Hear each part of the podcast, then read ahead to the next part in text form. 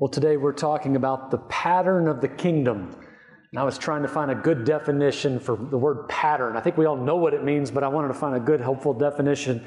The, the best one I could find was on Britannica Kids' website. So here it is A pattern is something that happens or appears in a regular and repeated way. So we have patterns in math, we have patterns in nature, there's patterns in the weather. In fact, one of the patterns we've noticed at our house, if the weather forecasters say there's a likely chance of wind, there's going to be a lot of wind, right? There's almost always a lot of wind anyway, but when they say it's going to be a windy day, you know, brace yourself for wind. They usually know what they're talking about there. Uh, but today we're talking about the pattern of the kingdom as we look at the book of Second Kings. And the book of Second Kings is challenging because it covers several hundred years of history. It includes the northern kingdom, southern kingdom, a number of kings. And so I'll be honest with you, you know, packing it all into one sermon was a challenge for me this past week. Some books, you know, you can do one sermon on a book. Some books are more challenging. Now, thankfully, the book of Second Kings gives us a summary. So it's always nice when there's a summary that says, this is what this book is about. And that's what we have in Second Kings chapter 17. So if you would please turn there. Please stand in honor of the reading of God's Word. I'm going to read 2 Kings 17, verses 7 through 18. And just a reminder this is the very inspired Word of God. And this occurred because the people of Israel had sinned against the Lord their God, who had brought them up out of the land of Egypt from under the hand of Pharaoh, king of Egypt, and had feared other gods, and walked in the customs of the nations whom the Lord drove out before the people of Israel and in the customs that the kings of Israel had practiced. And the people of Israel did secretly against the Lord their God things that were not right. They built for themselves high places in all their towns, from watchtower to fortified city. They set up for themselves pillars and asherim on every high hill and under every green tree. And there they made offerings on all the high places, as the nations did, whom the Lord carried away before them. And they did wicked things, provoking the Lord to anger. And they served idols, of which the Lord had said to them, You shall not do this. Yet the Lord warned Israel and Judah by every prophet and every seer, saying, Turn from your evil ways and keep my commandments and my statutes in accordance with all the law that I commanded your fathers and that I sent to you by my servants, the prophets. But they would not listen, but were stubborn as their fathers had been, who did not believe in the Lord their God. They despised his statutes and his covenant that he made with their fathers and the warnings that he gave them. They went after false idols and became false, and they followed the nations that were around them, concerning whom the Lord had commanded them that they should not do like them. And they abandoned all the commandments of the Lord their God and made for themselves metal images of two calves. And they made an Asherah and worshiped all the host of heaven and served Baal and they burned their sons and their daughters as offerings and used divination and omens and sold themselves to do evil in the sight of the Lord, provoking him to anger. Therefore, the Lord was very angry with Israel and removed them out of his sight. None was left but the tribe of Judah only. Let's pray. Father, as we look at this passage and this pattern that we see before us, I pray we would learn from the example for your glory. We pray it in Jesus' name. Amen. You may be seated. So here's the pattern. The beginning of the pattern is this God blesses. Notice in verse 7 it says, when, when it, this occurred, this occurred. What's this a reference to? It's a reference to verse 6, which says, Assyria came and captured the northern kingdom, taking the Israelites away in exile to Assyria. And notice it says why. Why did this happen? Why did God do this? Because, verse 7, they sinned against the Lord their God. Notice the word Lord is in all caps. That, that lets us know in Hebrew it's the word Yahweh. And Yahweh is a good reminder to us. This is the God who revealed himself to Moses. This is the God who has gone in before them and delivered them from Egypt. Verse 7, they have this relationship with Him. He has saved them. Verse 8, we are reminded He's the God who drove out the nations before them so they could take the land and experience this blessing that He was providing for them. Notice this phrase, the Lord their God. It's a phrase you see five times in this section. It has a very personal aspect to it. He's their God, their personal God. They know Him, He knows them. And it's a good reminder to us the storyline of the Bible begins with God's blessing, it begins with God the Creator, it begins with paradise. It doesn't begin with sin. It doesn't begin with, with death. It doesn't begin with evil. These things enter in and, and we are born into the story. We're born into the middle of the story. And so we're born into a world that's marked by sin and death and frustration. And so a lot of times we, we think the whole story is just marred by sin, but that's not the case. At the very beginning, when God created, it was good. There was blessing. It was paradise. We talked about this last week. And so it's good for us to remind ourselves because we have a tendency to, to almost even blame God. Like, why are you allowing this? Why, why, why, did you, why are you allowing this to happen to me in our world? And it's a good reminder. Just back up a little bit and look at the storyline and remind yourselves we're not here because it's not His fault that we're here where we are. Look at the storyline, look at the big picture. It started with a good God who created a good world. And he created a people to live with him and where there's blessing and it's paradise. This is how the pattern begins. It's very important that we notice the beginning of the pattern. The second aspect to the pattern is we rebel.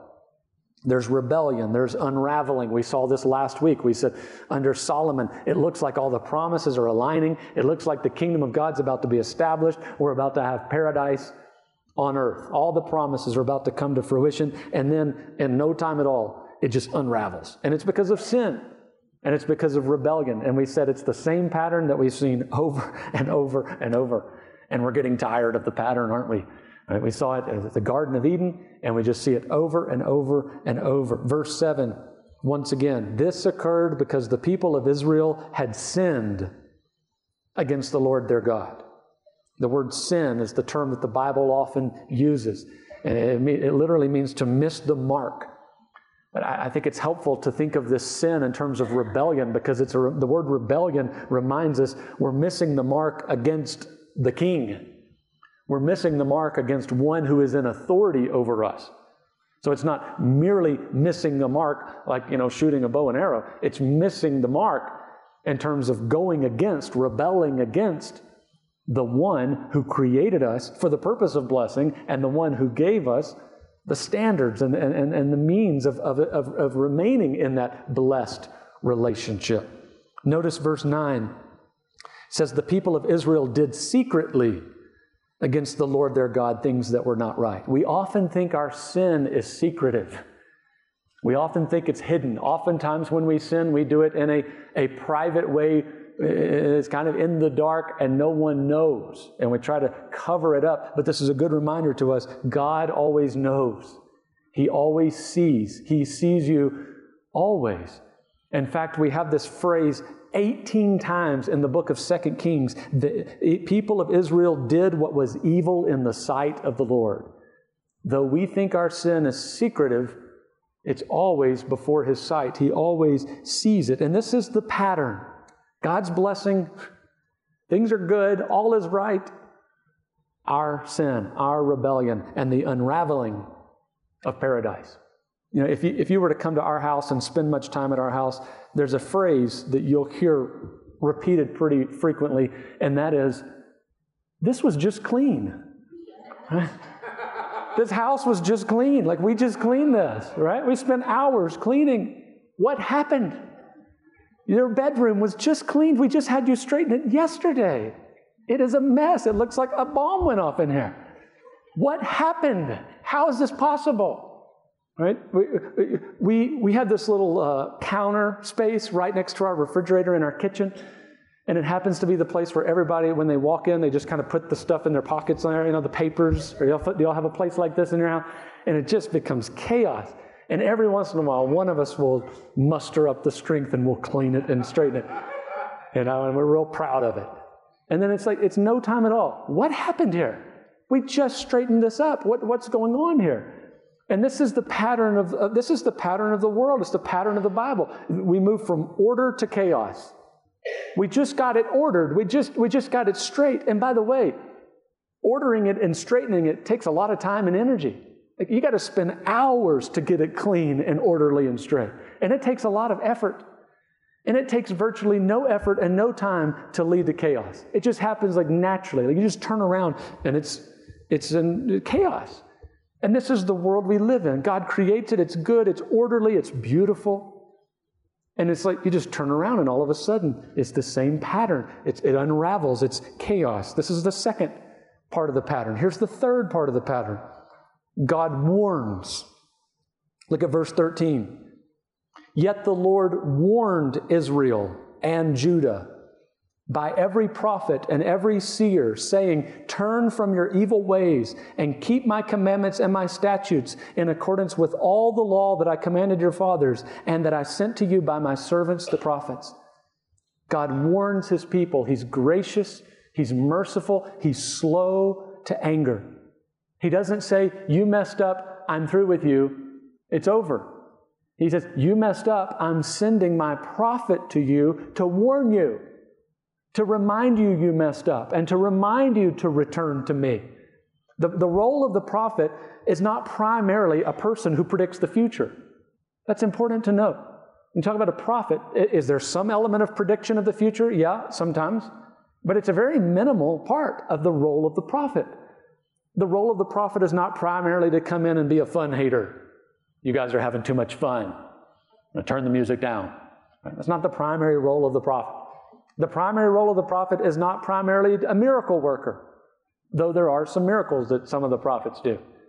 Well, then, then what is the primary role of the prophet? He, he's basically a preacher. When you see prophet, think preacher. He's there to preach God's word. And it's always a very similar message it's, it, it's sin and salvation, which is what every message should be about every time we preach sin and salvation. We've sinned, we've erred, you need to return to God and He'll save you and He'll forgive you. Sin and salvation. Very simple message. Right? In, the, in the book of First Kings, the main prophet is Elijah. In the book of Second Kings, the main prophet is Elisha. One of my favorite stories of Elisha in Second Kings. It's a very short story, it doesn't take very long, uh, but it's a powerful story. Uh, the, the Syrian army is lining up against Israel, and Elisha's servant or protege gets scared as we naturally would if the enemy's lining up against you. And Elisha prays for him that his eyes will be opened so he can see. L- listen to 2 Kings chapter 6 verse 17. Then Elisha prayed and said, "O Lord, please open his eyes that he may see." So the Lord opened the eyes of the young man, and he saw, and behold, the mountain was full of horses and chariots of fire all around Elisha.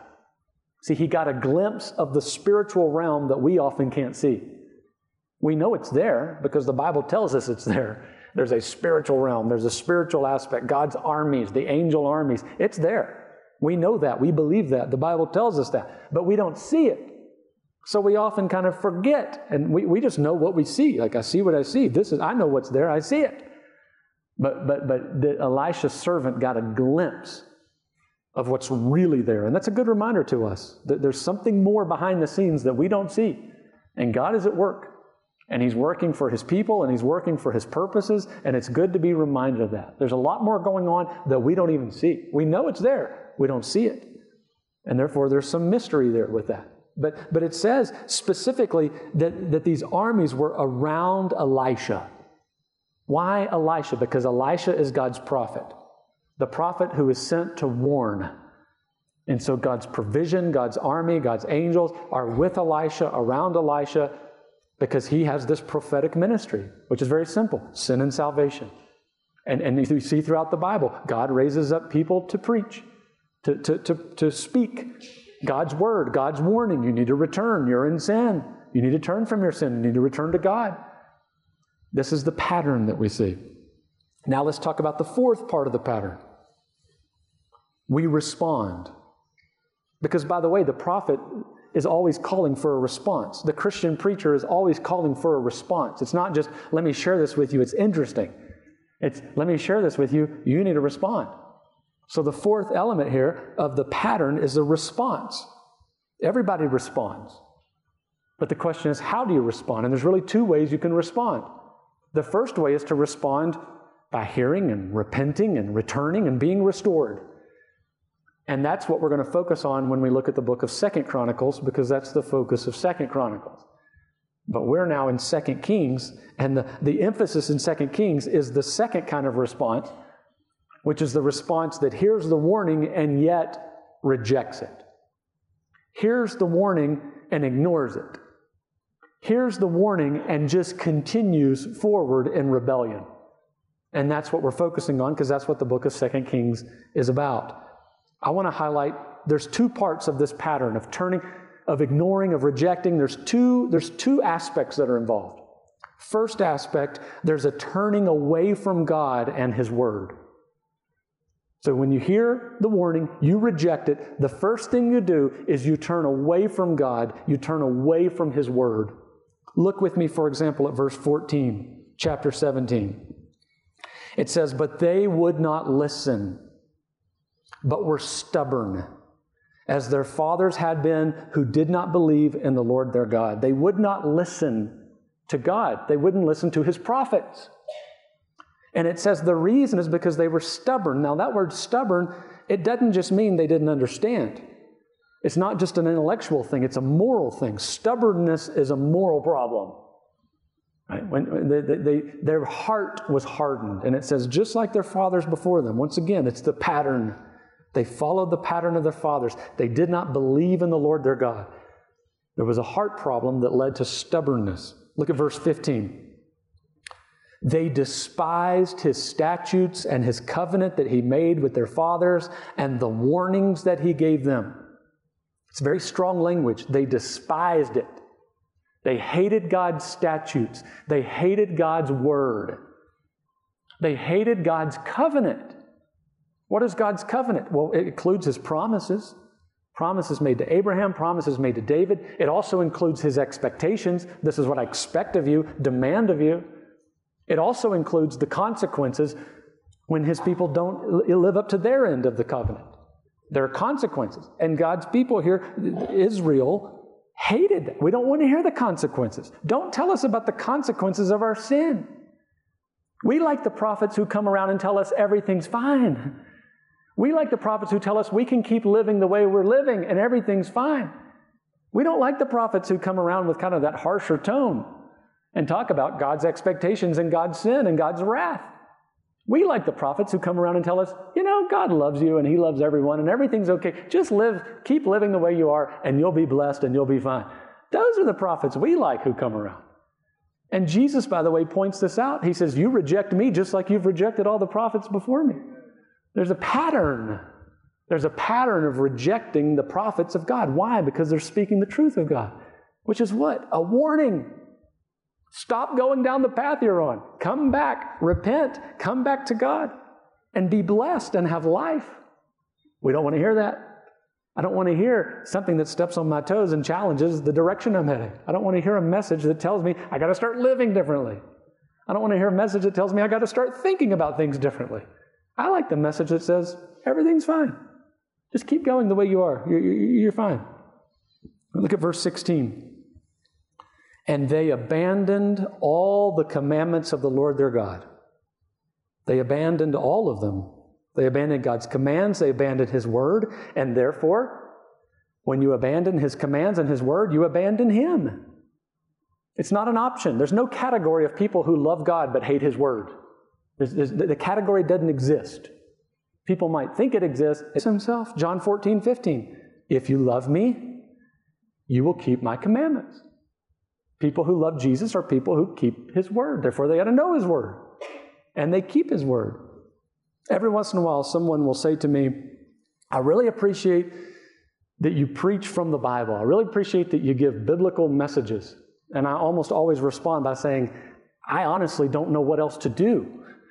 That's all I know.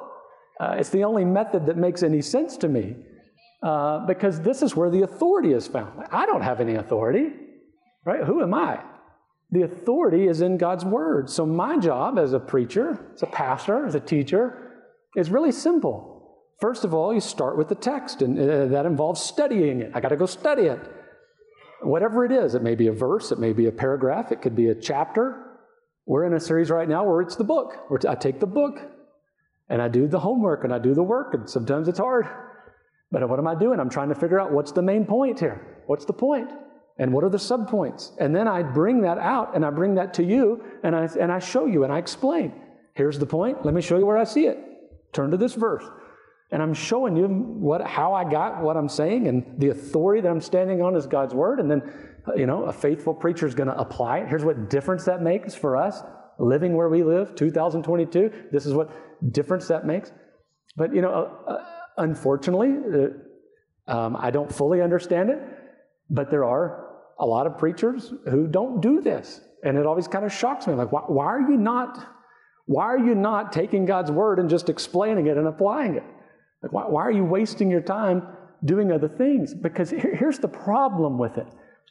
it. It may not be a person or a church that rejects the Bible, but over time, over the years, over decades, if a church is not getting a steady dose of God's word, like, and by that I mean, I've done the homework, I've, I've studied, I know what, here's the point of the text, and now I'm going to explain it to you so you can read it and know how to read it and read it for yourself and know how to follow God's word and apply God's word. If a church isn't getting that, over time, what's happening? They don't know the word.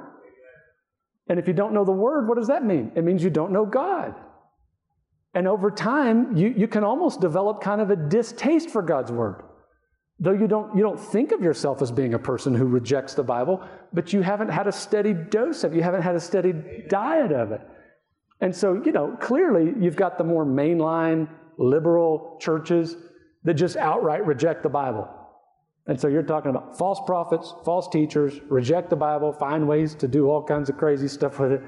And they'll even say, it says this, but we don't believe that. We're smarter than that. And by the way, those are churches that are in significant decline churches and denominations in significant decline.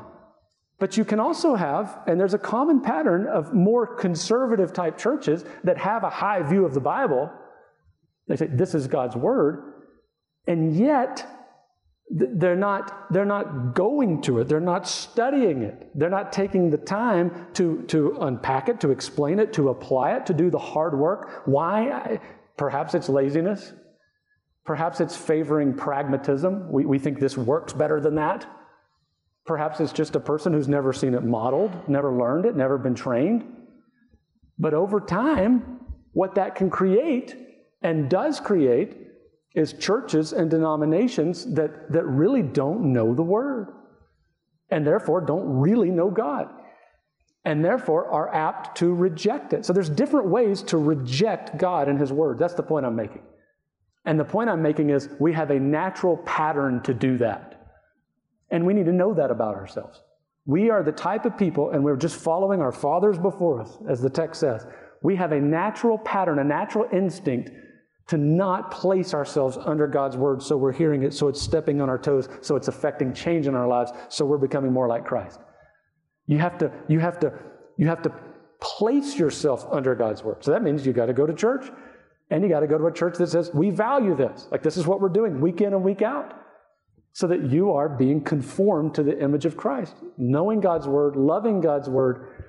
And this is the first step of the pattern it's a rejection of God and his word. But there's a second part to this.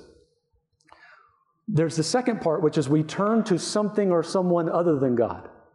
So, this is really important. When you turn away from God and His Word, you don't turn to a position that's neutral. We like to think that I can be neutral on things and I can think very objectively about things. If you turn from God and His Word, you are necessarily turning to something or someone else. And that's what Israel did, and that's the pattern. That's what happens. Look at verse 7. It says, They had feared other gods. See, that's a problem. Anytime you're, you fear something more than God Himself, you're concerned, you're fear, you're driven by something other than ultimately God Himself, you're, you're in trouble. And this is the path they're going down. Look at verse 8. They walked in the customs of the nations whom the Lord drove out before the people of Israel.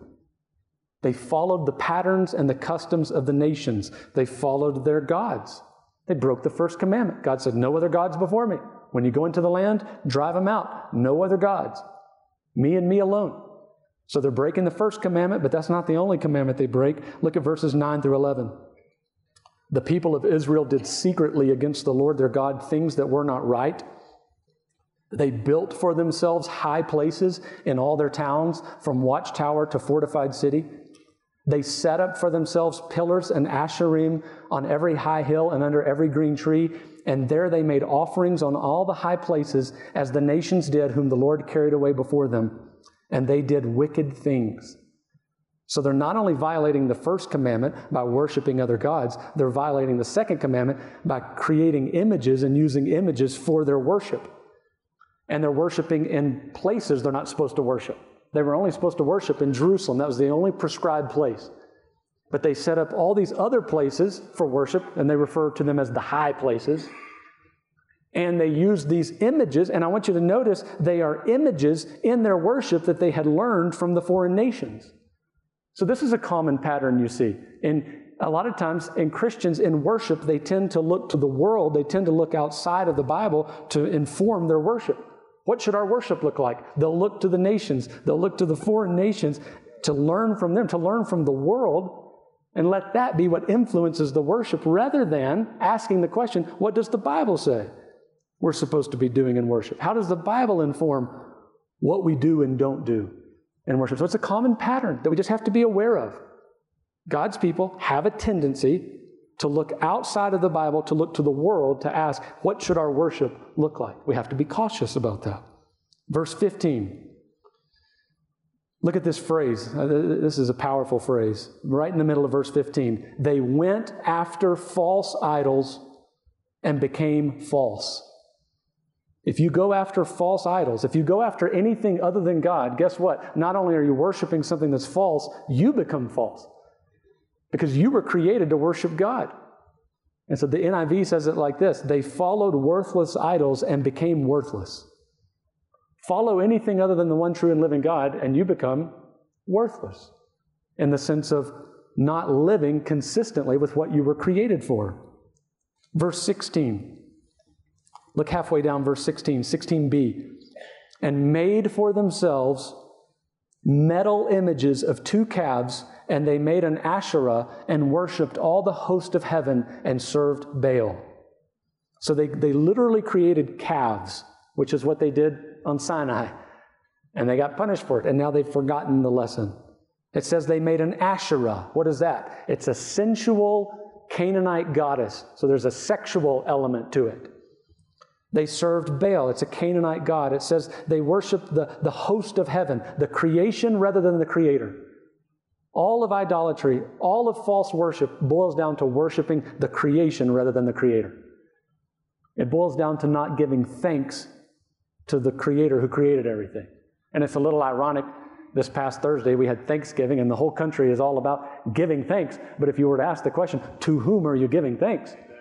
You know, there's all kinds of confusion to that answer. And we're the ones who understand who are we ultimately thankful to? We're ultimately thankful to the Creator. Right? We're not thankful to the creation, we're thankful to the Creator for the creation. And all false worship boils down to confusing the creation and the Creator and not giving all worship, all allegiance, all thanksgiving to the Creator. That's a powerful pattern. All blessings flow. We got to be aware of it. Verse biblical teaching is which they value our sons and their daughters as offerings and used divination and omens and sold themselves to do evil in the sight of the Lord. They offered their children as sacrifices to the false gods. That's how committed they were to the false gods. Think about that. The people of Israel, God's people, turning from God, turning from God's word, turning to false animal world. Look at the animal kingdom. Even animals protect their own. Even animals defend their babies. Right? And here they're sacrificing their children for the sake of false gods. And I, I can't help but think of the abortion industry in our day. We have people who are sacrificing their children.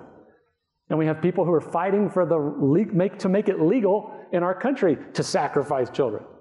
And it's a good, a good question to ask. Sacrifice our children to what end? For what purpose? So that I can pursue my own interests. Right? I want to go to college. I want to have a career. I want to make money. I want to have the kind of job that I think I should have. And this child is going to get in the way. I'm going to sacrifice the child. Why? So I can do what I want to do money, college, career, a life that looks like the way I'd planned my life out. This is nothing short of evil. And the Bible puts it in this category, verse 17. It puts it in the same category as divination, omens, selling themselves to do evil in the sight of the Lord. So here's the point when you've been warned and you reject God and His Word, you're not neutral. You're turning away from God and you're turning to something else or someone else. And it's good to identify what is that thing or that person I'm inclined to turn toward. Because it's all of us. We all are naturally idolaters. So we need to uh, look in the mirror and say, Chris, what are you naturally inclined to turn toward when you turn away from God? And I think for many of us, it's, the answer is it's the self. We turn to the self. And we live in a world that's telling us, you are your own little God. You are the center of the world for you. You do what's right for you. You live your truth, as Oprah, the great prophetess, would say, right? Just live your truth. What does that mean? It, it means the claim is there's no objective truth. There's no standard outside of you that you have to that you have to come under. That's what the Bible's saying. There's a standard outside of you, and you have to follow it. And if you don't, there's consequences. What's the message of the world? The message of the world is there's no objective right or wrong. There's no standard you have to meet up to. The only thing that's right or wrong is, is within you. You decide your truth. What's right for you? What's true for you? And the only thing wrong is to not live consistently with your truth. That's the great sin of the modern world. Just be authentic. That's the word. Be authentic. Be yourself. Follow your heart. I just want to point out that's the opposite of the message of the Bible. And I would argue if you're doing that 99.9% of the time, you're going against God and His Word. Following your heart usually means going against God's word. And so this is the pattern. The Bible tells us this is the pattern, our experience tells us this is the pattern. And this brings us to the fifth part of the pattern, and that is God, res- God responds. Look at verse 17, chapter 17, verse 11. Right in the middle, 11b. They did wicked things, provoking the Lord to anger. I want to focus on that phrase provoking the Lord to anger.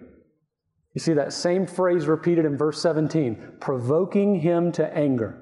Here's the good news God is slow to anger. But here's the reality He will be provoked to anger. There is a point in time where He's no longer slow to anger. He's, he's angry, He's provoked. And He's provoked because of wickedness, He's provoked because of sin, He's provoked because of rebellion say, well, where do you see that? Look at verse 18. Therefore, the Lord was very angry with Israel and removed them out of his sight. None was left but the tribe of Judah only. So there are consequences for their sin. What are the consequences? Israel will be exiled to Assyria. Chapter 17, verse 6. It says Judah is left, but Judah is only left for 135 years, and then they'll be exiled to Babylon. And it's a brutal scene. Uh, turn to chapter 25, 2 Kings chapter 25. Chapter 18 through 25 is, is about the southern kingdom, Judah, which lasts a little longer than the northern kingdom, Israel, probably because of some of the godly kings.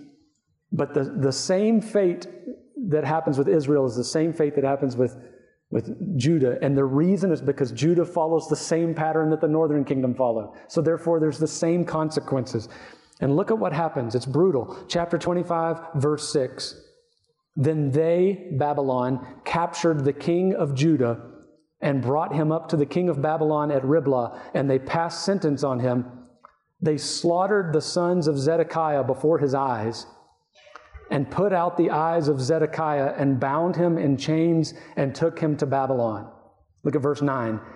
And he burned the house of the Lord and the king's house and all the houses of Jerusalem, every great house he burned down. So these awful things happened to Israel. These awful things happened to Judah. They happen because of God's judgment. It is God's judgment against his people, just as he had warned them. they provoked the Lord to anger.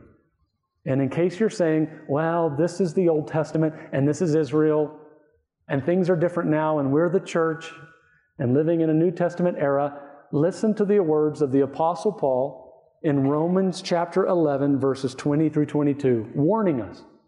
Romans 11, 20 through 22.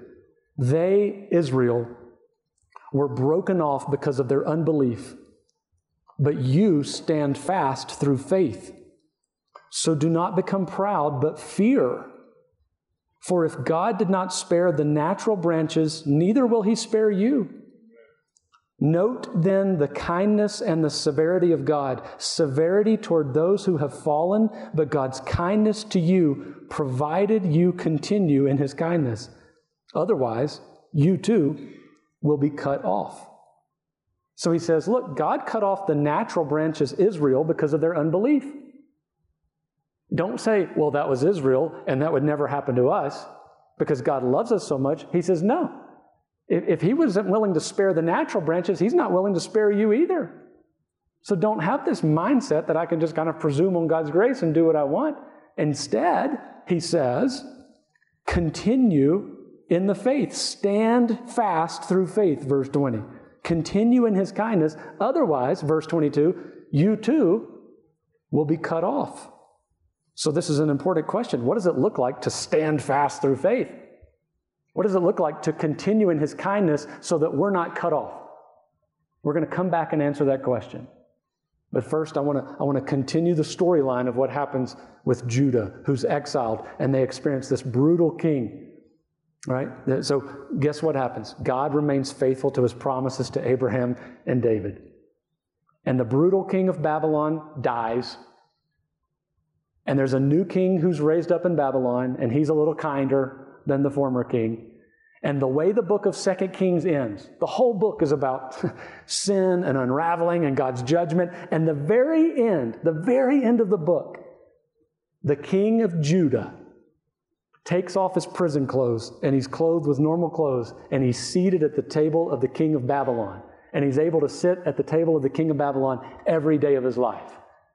And it's just a small little way of saying, God's still in control. The whole thing's unraveling.